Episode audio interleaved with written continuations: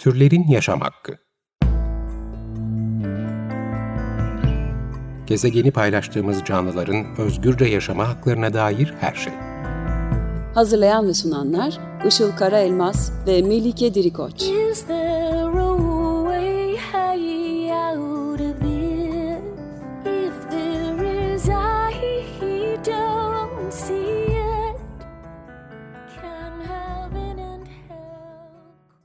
Merhabalar, 95.0 Açık Radyo'da Türlerin Yaşam Hakkı programı başladı. Ben Melike Dirikoç. Bugünkü program destekçimiz Simden Oral'a teşekkür ederiz. Ee, şimdi bugün uzun zamandır dünyanın içinde bulunduğu durum nedeniyle kafa yorduğum e, bir kavramla alakalı e, yazı paylaşmak istiyorum sizlerle. E, İnsan uygarlığı üzerine anarşist gazeteci Richard Heinberg'ün bir yazısı bu. Uygarlık bir hata mıydı? E, başlıklı bir yazı. E, bu yazıya Gayrı Neşriyatı'nın çevirisiyle tr.anarchistlibraries.net sitesinden ulaşabilirsiniz. Uygarlık bir hata mıydı? Medenileşmemiş bir kişinin gözüyle bakıldığında bu düşüncenin ironik olduğu görülecektir. Nihayetinde bizler gezegendeki en medeni insanlardan bazıları olarak medeniyetin kendisinin bir hata olup olmadığını mümkün olan en medeni şekilde masaya yatırmaktayız. Yurttaşlarımızın büyük çoğunluğu tartışmamızı ironik olmanın yanı sıra muhtemelen rahatsız edici ve anlamsız bulacaktır. Sonuçta arabalar, elektrik ve televizyonla büyümüş hangi insan evi olmadan yaşayacağı ve yalnızca yaban gıdalarla hayatta kalacağı bir fikirden hoşlanır ki? Bununla birlikte sözlerimizin en azından bir kısmının ironik, rahatsız edici ve anlamsız olma ihtimaline rağmen işte karşınızdayız. Neden mi? Sadece kendi adıma konuşuyorum. Kendi entelektüel gelişim sürecimde uygarlık eleştirisinin iki nedenden ötürü adeta kaçınılmaz olduğunu fark ettim. Birincisi modern dünyada son derece rahatsız edici bazı trendlerle alakalı. Öyle görünüyor ki gezegeni öldürüyoruz. Revizyonist, bilinçli kullanım taraftarları bize endişelenmemiz gereken bir şey olmadığını söylüyor. Çevreye yönelik tehlikelerin aşırı derecede abartıldığını söylüyorlar. Kanımca bu hüsnü kuruntuların en pervasız halidir. Tahminlere göre okyanuslar ölmekte, insan nüfusu toprağın uzun vadedeki taşıma kapasitesinin epey ötesinde artmakta, ozon tabakası delinmekte ve küresel iklim endişe verici istikrarsızlık sinyalleri vermektedir. Köklü adımlar atılmadığı takdirde 50 yıl içinde dünya nüfusunun büyük çoğunluğu bozulmamış herhangi bir ilkel kabilenin yaşam tarzının yanında cennet kalacak koşullarda yaşıyor olacaktır. Uygarlığın kendi başına hata olmadığı, yüzleştiğimiz sorunların kendine öz ekonomik ve tarihsel koşullardan kaynaklandığı iddia edilebilir. Fakat en azından modern sanayi sistemimizin geçmişe uzanan eğilimlerimizin ürünü olduğu ihtimalinde göz önünde bulundurmalıyız. Roma, Mezopotamya, Çin ve diğer geçmiş uygarlıkların ardında bıraktığı ekolojik yıkımla ilgili yakın zamanda yapılan değerlendirmelerden çıkan sonuç her halükarda budur. Belki de onların hatalarını devasa bir ölçekte tekrarlıyoruzdur. Uygarlığı eleştirmemin ilk nedeni çevre üzerindeki etkileriyle ilgili idiyse de ikincisi de insanlar üzerindeki etkileriyle ilgili. Uygar insanlar olarak bizler de aynı şekilde evcilleştirildik. İnekler ve koyunlar, ayılar ve kartallar için nasılsa biz de ilkel insanlar için öyleyiz. Kaliforniya'da yaşadığım kiralık konutta ev sahibim evcilleştirilmiş iki beyaz ördek besliyor. Bu ördekler kanatlarının uçmalarını engelleyecek kadar küçük olması için yetiştirilmişler. Bakıcıları için bu bir kolaylık ancak yabani ördeklerle karşılaştırıldığında bunlar acınacak yaratıklardır. İlkel halkların çoğu da teknolojimiz ve sayımız nedeniyle güçlü ve tehlikeli olsak da bizi acınacak yaratıklar olarak görme eğilimindedirler. Uygarlığı bir tür sosyal hastalık olarak kabul ederler. Biz uygar insanlar sanki güçlü bir uyuşturucuya bağımlıymışız gibi davranıyoruz. Para, fabrikadan çıkmış mallar, petrol ve elektrik fonlarında hayatımıza giren bir uyuşturucuya. Bu ilaç olmadan çaresiz olduğumuzdan bu ilacın tedarikine yönelik her türlü tehdidi varlığımıza yönelik bir tehdit olarak görmeye başladık. Bu nedenle arzu ya da korku ile kolayca manipüle edilebiliyoruz. Ve ticari, siyasi menfaat sahipleri kendi kar ve kontrol hedeflerine ulaşmak için arzularımızı ve korkularımızı yönetmeyi öğrendiler. Kullandığımız ilacın üretiminin kölelik, hırsızlık ve cinayet yahut bunların ekolojik karşılıklarını içerdiğini öğrendiğimizde katlanılması güç bir ikilemle yüzleşmek istemediğimiz için haberleri görmezden gelmeye meylediyoruz. Mevcut uygarlığımız mevcut formuyla ekolojik olarak bariz bir şekilde sürdürülemez olduğundan torunlarımızın birkaç on yıl içinde yeni yaşam tarzlarını ister bilinçli bir biçimde isterse tesadüfen ortaya çıksın çok başka hayatlar yaşayacakları şekilde benimseyeceklerini tahmin ediyorum. Eğer insan kendi yolunu bilinçli bir şekilde tayin edecekse, müzakerelerimizin burada yaptığımız gibi bizzat uygarlığın eleştirisini de içermesi gerektiğine inanıyorum. Bu tür bir eleştiride yer alan soru şudur. Geçmişte eksik yahut düşünmeden yapıp da şimdi daha iyi yapabileceğimiz neler var? İşte tam da bu yapıcı ruh çerçevesinde izleyen görüşlerimi sunuyorum size. İlkelcilik nedir? Özgürlüğün ve masumiyetin altın çağının artık geride kaldığı fikri tüm dünya dinlerinin odağında yer alır. Aynı zamanda insanların düşünce tarihinin en etkili konularındandır ve kökleri dönüşün gerekliliğine dair süre gelen bir kana olan primitivizmin en köklü ve karakteristik dışa vurumudur. Felsefi bir fikir olarak ilkelciliğin savunucuları da olmuştur. Lao Tse, Rousseau ve Thoreau'nun yanı sıra çoğu presokratik ortaçağ Yahudi ve Hristiyan teologları ile 19. ve 20. yüzyıl anarşist toplum kuramcıları doğaya bağlı basit bir yaşamın üstün olduğunu savunmuşlardır. Daha yakın zamanlarda pek çok antropolog dünyanın en ilkel toplumlarının yani günümüzde dünya nüfusunun yüzde birinden daha azını oluşturan halkların yaşam tarzlarını sağladığı manevi ve maddi faydalara duydukları hayranlığı dile getirmişlerdir. Bu sırada aşırı nüfus artışı ve gezegenin ekolojik bütünlüğünün tahrip edilmesinin doğurduğu bir krize yaklaşmakta olan uygarlık, şamanizm, kabile gelenekleri, herbalizm, radikal çevrecilik ve doğal gıdalara olan ilginin artmasıyla ilkelciliğin, ilkelciliğin yeniden gündeme gelmesine vesile olmuştur. Uygarlığın doğa üzerindeki tahakkümünde aşırıya kaçtığı ve hayatta kalmak veya en azından yaşanılan hayattan tatmin olmak için atalarımızın kendiliğindenlik ve doğallığının bir kısmını yeniden elde etmemiz gerektiğine dair yaygın bir görüş var. Uygarlık nedir? Uygarlık kavramının pek çok olası tanımı bulunmaktadır. Sivis, kasaba yahut kent kelimesinden türetilmiş olması asgari bir tanımın kent kültürü şeklinde olabileceğini telkin etmektedir. Uygarlık aynı zamanda yazmak, iş bölümü, ziraat, örgütlü savaş, nüfus artışı ve sosyal tabakalaşma anlamına da geliyor olabilir. Gene de eldeki son kanıtlar bu niteliklerin her zaman birlikte var olduğu fikrini gündeme getirmektedir. Örneğin Elizabeth Stone ve Paul Zimanski'nin Mezopotamya kenti Meskan Şapir'deki güç ilişkilerine dair değerlendirmeleri, kent kültürünün sınıfsal bölünmeler anlamına gelmek zorunda olmadığını göstermiştir. Araştırmacıların bulguları uygarlığın en erken döneminde bunlardan arınmış olduğunu gösteriyor gibi duruyor. Ancak gene de Yakın Doğu, Uzak Doğu ve Orta Amerika'daki uygarlık tarihinin büyük bölümü aynı zamanda krallığın, köleliğin, fethin, tarımın, aşırı nüfusun ve ekolojik tahribatın da tarihidir. Bu özellikler uygarlığın en son evreleri olan sanayi devleti ve küresel pazarda da devam etmekte. Ancak artık kralın yerini devletin kendisi almakta. Kölelik ücretli işçiliğe ve çok uluslu şirketler de fiili sömürgecilik görevini üstlenmektedir. Bu arada üretimin makineleştirilmesi insan yaratıcılığının neredeyse her alanını ele geçirmekte, nüfus hızla artmakta ve organize savaşlar daha önce eşi benzeri görülmemiş seviyelerde kan dökülmesine sebep olmaktadır. Yabani benlik, evcil benlik. İnsanlar doğumlarından itibaren içinde bulundukları kültürel çevre ve kendilerine en yakın kişilerle olan iletişimleri tarafından şekillendirilmektedir. Uygarlık bu birincil ilişkileri bebeği evcilleştirecek yani onu doğumdan bir adım uzakta bir sosyal yapıda yaşamaya alıştıracak şekilde manipüle eder.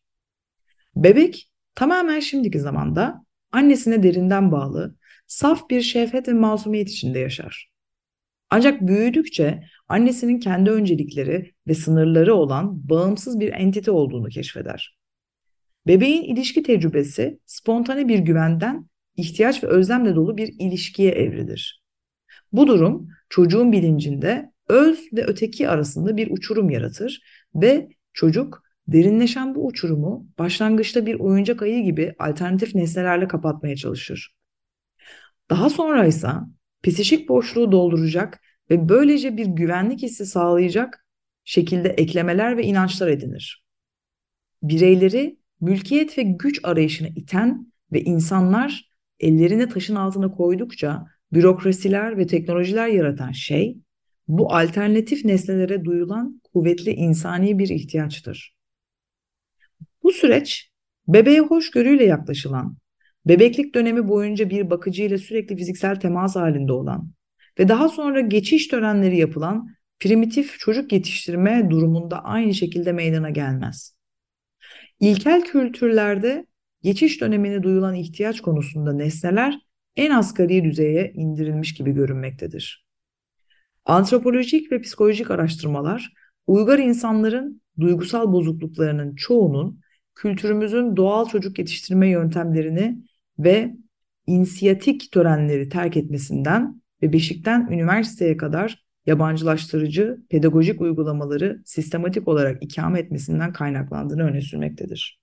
İktisat. Bedelsiz mi yoksa bir bedeli var mı? Ekonomi, özünde insanların materyal arzu ve gereksinimlerini karşılama yolunda toprak ve birbirleriyle nasıl ilişki kurdukları ile ilgilidir. En ilkel toplumlarda bu ilişkiler doğrudan ve basittir. Toprak, barınak ve yiyecek ücretsizdir. Her şey paylaşılır. Zengin ya da fakir insan yoktur ve mutluluk ile maddi varlık biriktirmek arasında çok az ilişki vardır. İlkel insan görece bolluk içinde yaşar. Yani tüm ihtiyaçlar ve istekler kolayca karşılanır ve bolca boş zamanı vardır. Buna mukabil uygarlık, teknolojik inovasyon ve piyasa olmak üzere iki ekonomik temel üzerinde yükselmektedir.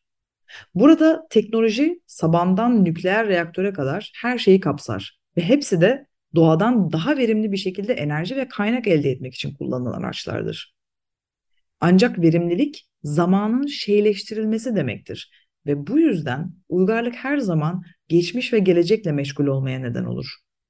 Sonunda içinde bulunulan an adeta ortadan kaybolur. Verimliliğin diğer insani değerlerden öncelikli hale gelmesi, işçinin yalnızca makinenin bir eklentisi, saatlerin ve ücretlerin kölesi haline geldiği otomatize iş yeri olan fabrikada kendini göstermektedir. Piyasa, uygarlığın birbirinden farklı unsurları bir teati aracı, yani para vasıtasıyla eşitlemesinin yoludur. Her şeye paraya göre değer biçmeye alıştıkça şeylerin benzersizliği duygusunu kaybetme eğilimindeyiz. Sonuçta bir hayvanın, bir dağın, bir sekoya ağacının ya da bir saatlik insan hayatının değeri nedir? Piyasa bize kıtlık ve talebe dayalı sayısal bir cevap verir. Bu unsurların değerinin ölçülebilir olduğuna inandığımız ölçüde kalbi ve ruhu olmayan, duyarsızlaştırılmış ve öz değeri arındırılmış bir dünyada yaşıyoruz demektir. Yaşadığımız ekolojik açıdan yıkıcı, insani açıdan öldürücü ekonomik kafesten çıkış yolları hakkında bir fikir edinmek için yalnızca ilkel yaşam tarzlarını değil, ekonomist E. F. Schumacher'ın önerdiği teknoloji ve paranın marjinalleştirildiği ütopik toplulukları, insanların deneyimlerini ve gönüllü sadelik tutumunu benimsemiş bireylerin yaşamlarını da inceleyebiliriz. Hükümet, tabandan tepeye mi yoksa tepeden tabana mı? İlkel insan toplumlarında lider, patron, politika, yasa, suç ya da vergi bulunmaz. Kadınlar ve erkekler arasında genellikle çok az iş bölümü vardır ve böyle iş bölümünün olduğu yerlerde de her iki cinsiyetin katkılarına az ya da çok eşit değer verilir. Muhtemelen bunun bir sonucu olarak birçok toplayıcı halk nispeten barışçıldır. Güney Afrika'daki Buşmanlar savaşmaktan nefret eder ve savaşan herkesin aptal olduğunu düşünür. Tarımla birlikte genellikle iş bölümü, artan cinsel eşitsizlik ve sosyal hiyerarşinin başlangıcı da gelir. Rahipler, krallar ve organize gayri şahsi şahıslar tek bir pakette bir araya gelmiş gibi görünüyor. Sonunda yasalar ve sınırlar tam teşekküllü devletin oluşumunu tanımlar. Zorlama ve şiddetin odağı olarak devlet, 19. ve 20. yüzyılda sömürgecilik, faşizm ve Stalinizmde doruk noktasına ulaşmıştır. Demokratik endüstriyel devlet bile esasen çok uluslu şirket tarzı sömürgeci baskı ve iç köleleştirmenin bir aracı olarak işlev görmekte. Vatandaşlarını sadece şirket iktidarının ilerlemesi için biraz farklı gündemlere sahip siyasi partileri temsil eden seçilmiş profesyonel bürokratlar arasında seçim yapma hakkı tanımaktadır. Anarşist sosyal filozoflar 19. yüzyılın başlarında William Godwin'den başlayarak dünyanın medeni siyasi liderlerinin çoğunun giderek radikalleşen devletçiliğine eleştirel bir karşı duruş sergilemişlerdir. Anarşizmin temel fikri insanların temelde sosyal olduklarıdır. Kendi başlarına bırakıldıklarında karşılıklı yararları için işbirliği yapma eğilimindedirler. Her zaman istisnalar olacaktır ancak bunlar en iyi şekilde gayri resmi ve bireysel olarak ele alınır. Pek çok anarşist eylem halindeki anarşinin olumlu örnekleri olarak Atina polisini, Fransız devrimi sırasında Paris'teki seksiyonları, 18. yüzyılın New England kasaba toplantılarını, 1930'ların sonlarında Barcelona'daki halk meclislerini ve 1968 Paris genel grevini gösterir. Bu örnekler çeşitliliğin ve kendiliğindenliğin hem insan ilişkilerinde hem de doğada engellenmeden gelişmesine izin verilen bir tür toplumsal ekoloji olasılığını işaret etmektedir. Uygarlık ve doğa. Uygar insanlar dünyaya insan merkezli bir bakış açısıyla bakmaya alışkındır. Çevreye olan ilgimiz faydacıdır. Sadece kamp ve dinlenme yerleri olarak bile olsa insanların kullanımına açık olduğu için değerlidir. Buna karşın ilkel halklar doğayı doğa olduğu için değerli görme eğilimindeydi. Avustralya'nın yerli halkları kozmik düzende birincil amaçlarının toprağa yoğunlaşmak olduğuna inanıyorlardı. Bu da bitki ve hayvan türlerinin ve tabiatın kendisinin periyodik olarak yüceltilmesi için törenler düzenlemek anlamına geliyordu. İnsan merkezli ve çevre merkezli dünya görüşleri arasındaki fark hesaplanamaz. Şu anda biz insanlar kendimizi gezegendeki en zeki tür olarak görürken hayal edilebilecek en akılsız şeyleri yapmaktayız. Örneğin kendi doğal yaşam sistemimizi bertaraf etmek gibi.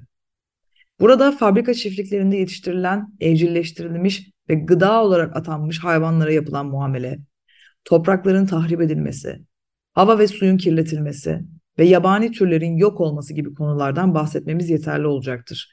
Zira bu dehşet verici olaylar yeterince kayda değerdir. İnsanlığı doğal ortamından ayıran ve insan haricindeki doğanın özündeki değeri reddeden yerleşik ve gittikçe daha da derinleşmekte olan bir düşünce yapısı olmasaydı bunların yaşanması pek de olası olmazdı. Evet, bu şekilde tamamlanıyor yazı. Açıkçası gerçekten e, içinde bulunduğumuz sistemden bahsederken belirli bir uygarlık, belirli bir insan uygarlığı, insanların zaman içinde geliştirmiş olduğu bir yaşama biçiminden, bir dünyayı algılama biçiminden e, bahsediyoruz. E, elbette zamanı geri döndürmek imkansız. Belki e, ilkel e, insanlar gibi yaşamak da bundan sonra e, çok mümkün ya da hemen hızla e, dönüşüm sağlanacak bir şey olarak görünmüyor. Ya da belki de çok tercih edilebilir bir şey de olmayabilir. E, çünkü bir şeyleri düzeltmek için e, muhtemelen belirli teknolojilere ihtiyaç duyacağız ve hani bu dönüşümü gerçekleştirmek için de kendi yarattığımız belki uygarlığın bazı özelliklerinden faydalanacağız ama en azından e, bizleri felakete sürükleyen bu uygarlık anlayışının, e, bu e, ekonomik, politik, sosyal sistemlerin, e, kavramların, normların e, üzerine gidilmesi, hakkında düşünülmesi e, gerekiyor. E, ve özellikle de e, bir süre sonra e, bu e, anlayışın içinde yaşaya yaşaya aslında belki de bunun doğal olduğunu, bunun kaçınılmaz olduğunu düşünüyoruz. E, Umarım bu yazıda belki de bunun aslında sonradan edinilmiş bir şey olduğunu ve değiştirilebilecek bir şey olduğunu e, düşünmemiz için bir katkı sağlar. Evet, e, programın yavaş yavaş sonuna geldik. 95.0 Açık Radyo'da Türlerin Yaşam Hakkını dinlediniz. E, bugünkü programda sizlerle e, anarşist gazeteci Richard Heinberg'ün Uygarlık Bir Hata mıydı başlıklı yazısını paylaştım. E, 90'lar sonunda e, yazılmış e, bir yazı. Yanılmıyorsam 97 ya da 98 olması lazımdı. E, fakat tabii ki bütün bu konuşulanların geçerliliğini koruduğunu görüyoruz. E, belki de çok daha fazla üzerine ivedilikte düşünmeye ihtiyacımız vardır. Evet dinlediğiniz için teşekkür ederiz. Sonraki programda görüşmek üzere. Hoşçakalın.